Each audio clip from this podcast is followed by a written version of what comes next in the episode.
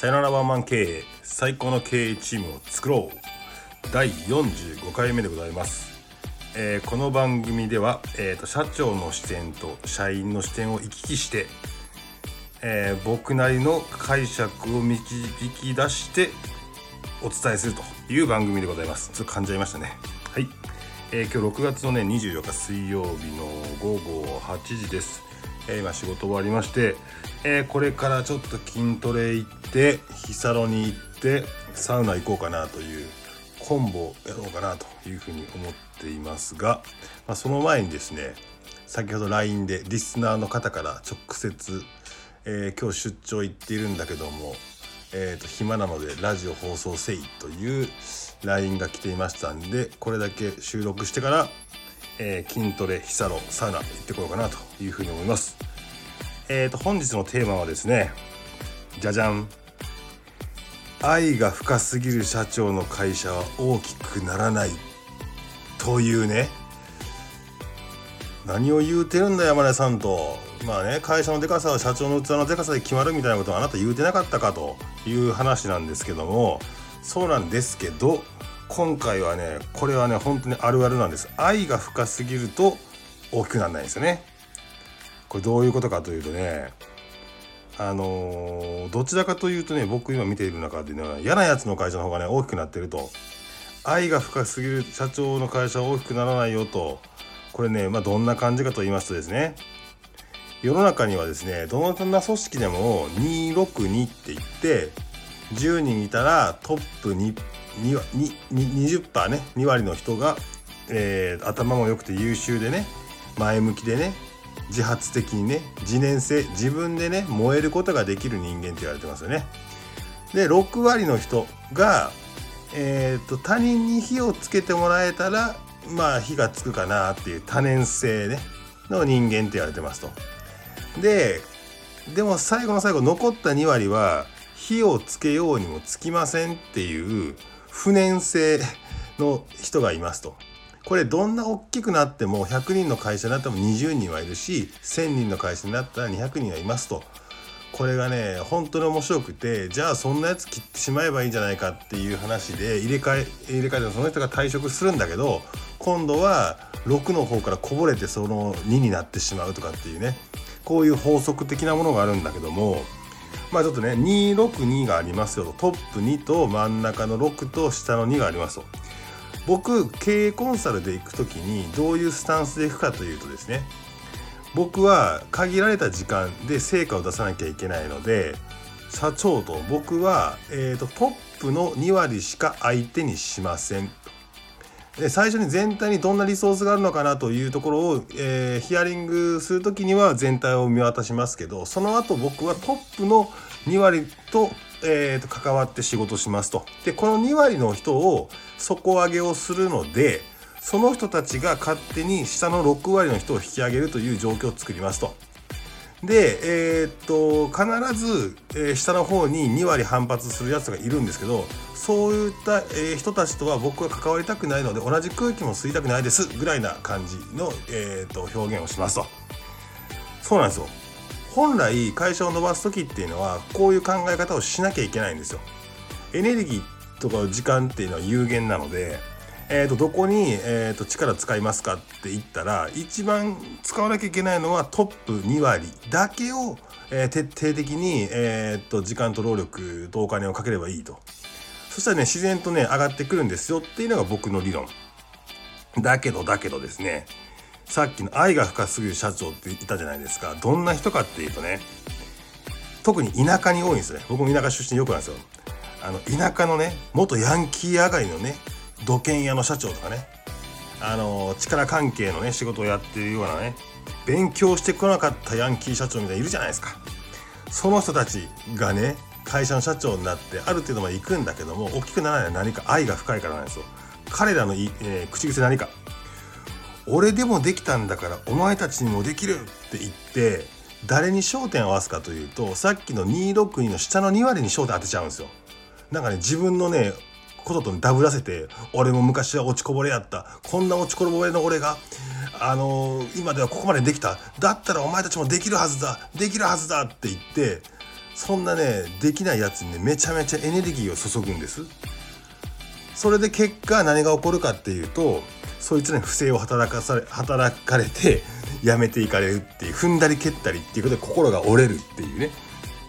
だけどねその社長はね気づいてないんですよ。だっていいことしてるじゃないですか。人間ね落ちこぼれなんかいないんだっていうねめちゃめちゃ綺麗な言葉ですよ。僕の理論は落ちこぼれはいるっていう理論ですけど落ちこぼれなんかいないとみんなには可能性あるんだ。いや確かに可能性はあるけどないとは言わないけどうーんと会社経営ですからって話ですよね。自分の子供だったら落ちこぼれるんだったらそれエネルギーかけてやりますよなんとでもって思うけど会社経営なんで限られた時間と,、ねえー、とリソースの中でやっていかなきゃいけない時にどこにエネルギーを最適にかけますかっていう風な話ですよ。そこをなんかねやっぱりね、えー、と昔勉強してくれなかった社長とかねヤンキー上がりとかっていう社長はねあの劣等感があるんですよね。頭がいいやつ優秀なやつに。だからね上の2割は大事やなと思ってもなんかそいつらと腹割って喋れなかったりするんですよね。で逆に下に降りていくでしょ？下に降りていってできないやつにチヤホヤするするでしょ？でねそいつらもね社長に可愛がってもらうとかって言ってね今度中間のやつを飛び越して社長社長とか言うでしょ？で社長これ可愛いなとかって言ってねルール無視でそうやって当たるでしょってもそしたらもう組織なんかぐちゃぐちゃです大きくなるわけがない。そういう社長はね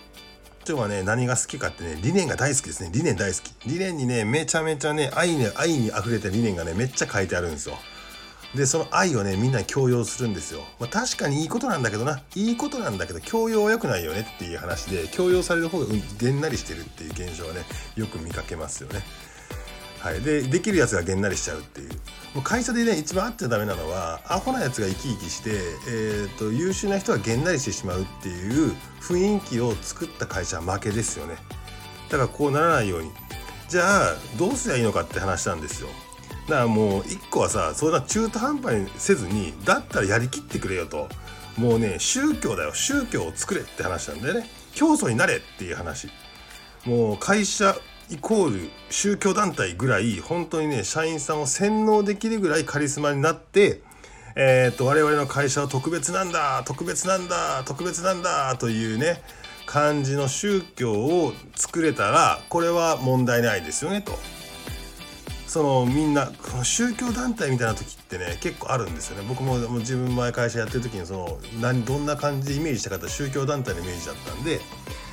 えーとまあ、それが一番強いかなと思うんです4年間ぐらいだったら息止めて、えー、一気に走れるなというようなイメージがあるのでやるんだったらそれがやりきりましょうよということですか。ああとね今愛が深い社長で思い出したんですけどえっ、とね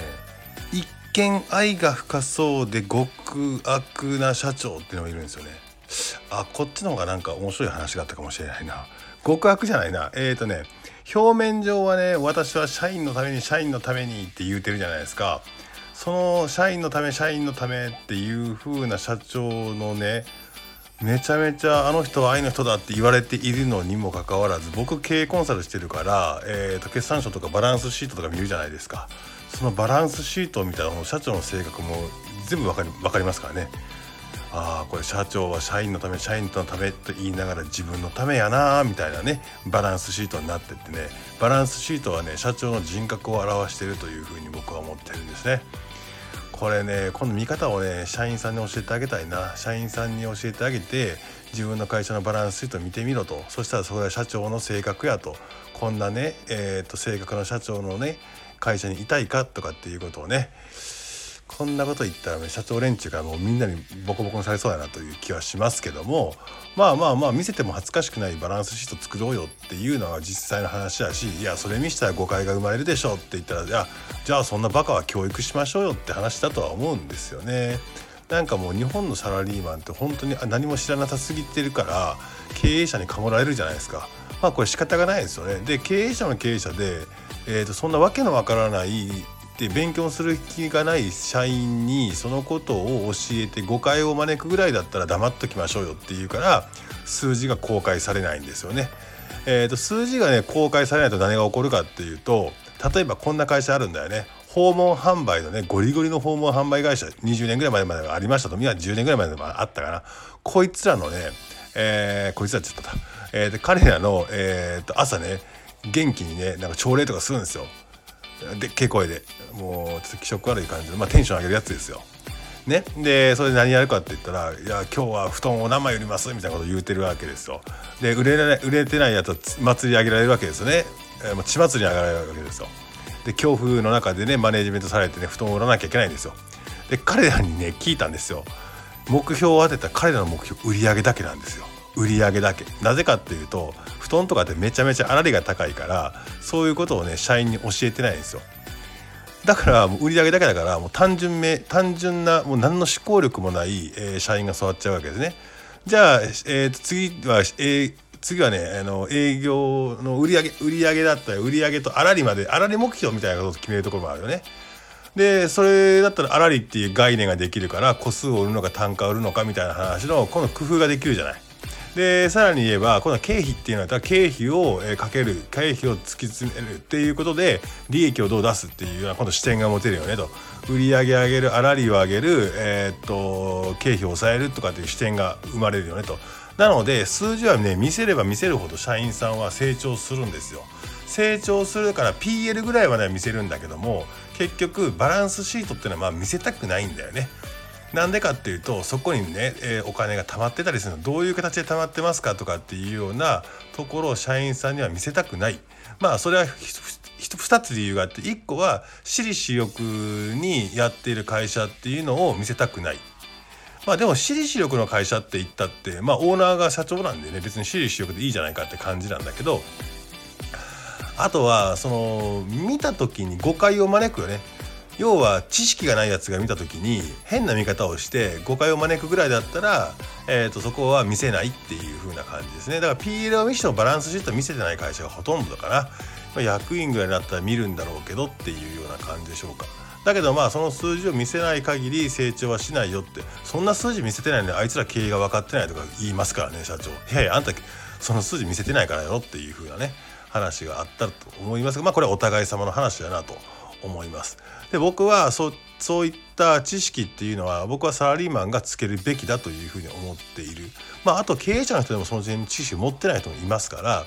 えー、っとそういう基礎的なベースとなるような仕事の知識っていうものはもう一回学習する必要はみんなあるんじゃないかなというふうに思っていて今までってさなんか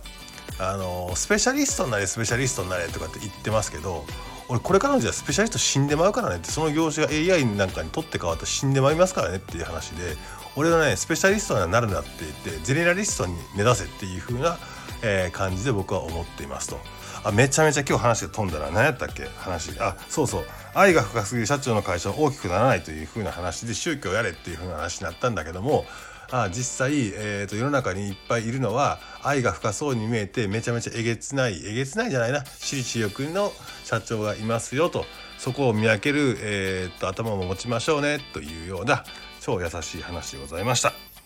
はいちょっとなんか最近喋ってなかったので今日テンションがちょっと変な感じですね。はいまたお送りいたします。いいねよろしくお願いします。